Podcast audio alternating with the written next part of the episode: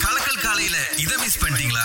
ஷோக்க இப்பயே கேளுங்க. Youth award இருபது இருபத்தி மூணுக்கு. ஆ, நம்ம ஆளுங்க யாராவது போனாங்களா மலேசியால இருந்து? அதாவது மொத்தமாவே ஒரு நூற்றி அறுபது இளைஞர்கள் வந்து போயிருக்காங்க. மற்ற மற்ற நாடுகள்ல சேர்ந்தவர்களும். அதுல பாத்தீங்கன்னா நம்ம நாட்டுல இருந்து மோகேஷ் சபாபதி ஹிஷாம் லோஷனவாணி லோஷினி கிளாரி ஒலிவியா யனிதா மீனா இந்த மாதிரி ஆறு பேர் போயிருக்காங்க. அதுல நம்முடைய மோகேஷ் சபாபதி அவர்கள் இந்த ஒரே ஒரு மலேசியருக்கு மட்டும் தான் ஆசியான் இந்தியா யூத் அவார்ட் அப்படின்ற ஒரு விருது கிடைச்சிருக்கு. அவருடைய சாதனைகள் அவருடைய தலைமைத்துவம் இந்த மாதிரி நிறைய விஷயங்களுக்காக கேக்குறதுக்கே சந்தோஷமா இருக்குதா? என்ன ஐடியா ஷேர் பண்ணிருக்காரு அப்படின்னா எப்படி மலேசியா பாத்தீங்க அப்படின்னா வந்து ஆசியா நாடுகளுக்காக நிறைய விஷயங்கள் செய்றோம். எப்படி நம்ம நிறைய முக்கியத்துவம் கொடுக்கறோம். ரொம்ப முக்கியமா நம்முடைய பிரதமர் என்ன மாதிரி ஐடியாஸ் எல்லாம் கொண்டு வராரு அப்படின்றத அவர் ரொம்ப அழகா வந்து அந்த சமிட்ல வந்து முன் வச்சிருக்காரு பாருங்க. வேலை இடத்துக்கு புதுசா ஒரு பொண்ணு வந்திருக்காங்க. சோ பார்த்தோன்னே எங்களுக்கு தெரியுதுங்க. இது வந்து கண்டிப்பா டேடியோட லிட்டில் பிரின்சஸ் தான். இவங்க எப்படி நம்ம தனியா விடுறது அப்படின்னு சொல்லி கேங்கா வந்து எல்லாரும் சாப்பிட போயிருக்காங்க.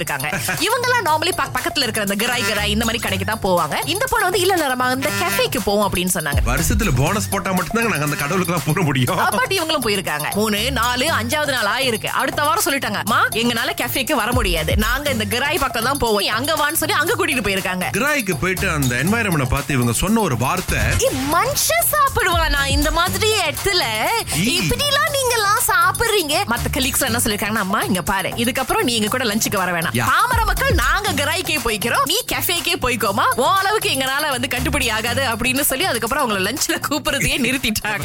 ஆனா உண்மையில இங்க ஏன் வந்து இந்த எக்ஸ்ட்ரா கோக்கரிக்கலமா இருக்கட்டும் இந்த மாதிரி போட்டிகள் விளையாட்டுகளுக்கு போகணும் அப்படின்னா பள்ளி லெவல்ல பாத்தீங்கன்னா ஒரு எக்ஸ்போஷர் நமக்கு கிடைக்கும். சோ அந்த வகையில பாத்தீங்கன்னா அப்பர் தமிழ் பள்ளி இருக்கு இல்லையா? அதுல படிக்கக்கூடிய எட்டு வயது மாணவர் ஒருத்தர் டிஸ்ட்ரிக்ட் லெவல் மில்லி லாங்குவேஜ் ஸ்டாரி டெல்லிங் காம்படிஷன்ல வந்து ரொம்ப சிறப்பா பேசியிருக்காரு. அதுல ஜெயிச்சிருக்காரு. ரொம்ப முக்கியமா நம்முடைய கல்வி அமைச்சர் ஃபட்லினா சிடேக் அவர்கள் வந்து ரொம்ப பர்சனலி அந்த பையனுக்கு வந்து ரொம்ப சிறப்பா பண்ணிருக்கீங்க அப்படின்னு சொல்லி வாழ்த்துக்கள் எல்லாம் சொல்லியிருக்காங்க சிவபாலன் மணிமாறன் நாற்பத்தெட்டு பள்ளிகளுங்க.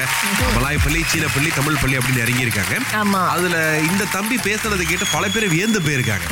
திங்கள் முதல் வெளிவரை காலை ஆறிலிருந்து பத்து வரை. கலக்கல் காலையில் சுரேஷ் மற்றும் அகிலாவுடன் இணைய தவறாதீங்க. ராகா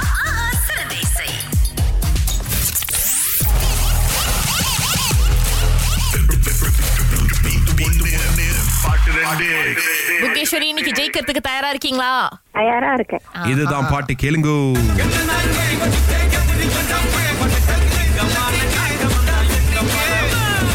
தெரிஞ்சுங்களா? ரெண்டு பாட்டு ரொம்ப வேகமா வந்தனால. பாட்டு தெரியுது ஆனா அதோட தலைப்பை மறந்துட்டேன். தெரியல அப்படிங்கறத எப்படி மழுப்பி சொன்னீங்க பாருங்க புகீஷ்? முகேஸ்வரிக்கு பாட்டு தெரியலன்னு நினைக்கும் போது என்னடா இது? சரி நாளைக்கு இன்னும் ஒரு நாள் இருக்கு முகேஸ்வரி ட்ரை பண்ணலாம். இல்ல அந்த போட்டியில கலந்துக்க முடியல. இதுலயாச்சும் ட்ரை பண்ணலான்னு பார்த்தா லைன் கிடைச்சிச்சு ஆனா விட்டுட்டேனே. பரவாயில்ல பரவாயில்ல. அதான் நாளைன்ற ஒரு நாள் இருக்கும் உங்களுக்கு வாய்ப்பு இருக்கும். ஓகே நன்றி. நன்றி நன்றி. பிரியா பிரியா. எங்க இருந்து பேசுறீங்க? பாட்டு தெரியுங்களா? இல்ல சரியா கேக்கல. ஒரு பாட்டும் கேட்கலையா இல்ல ரெண்டு பாட்டமும் கேட்கலையா ரெண்டு பாட்டுமே சரியா கேக்கல. இருங்க நான் பிரிச்சு காமிக்கிறேன் பாருங்க உங்களுக்கு. இது டான் படத்துல இருந்து அடுத்து. நடுங்க. இந்த பாட்டு இருந்துச்சு?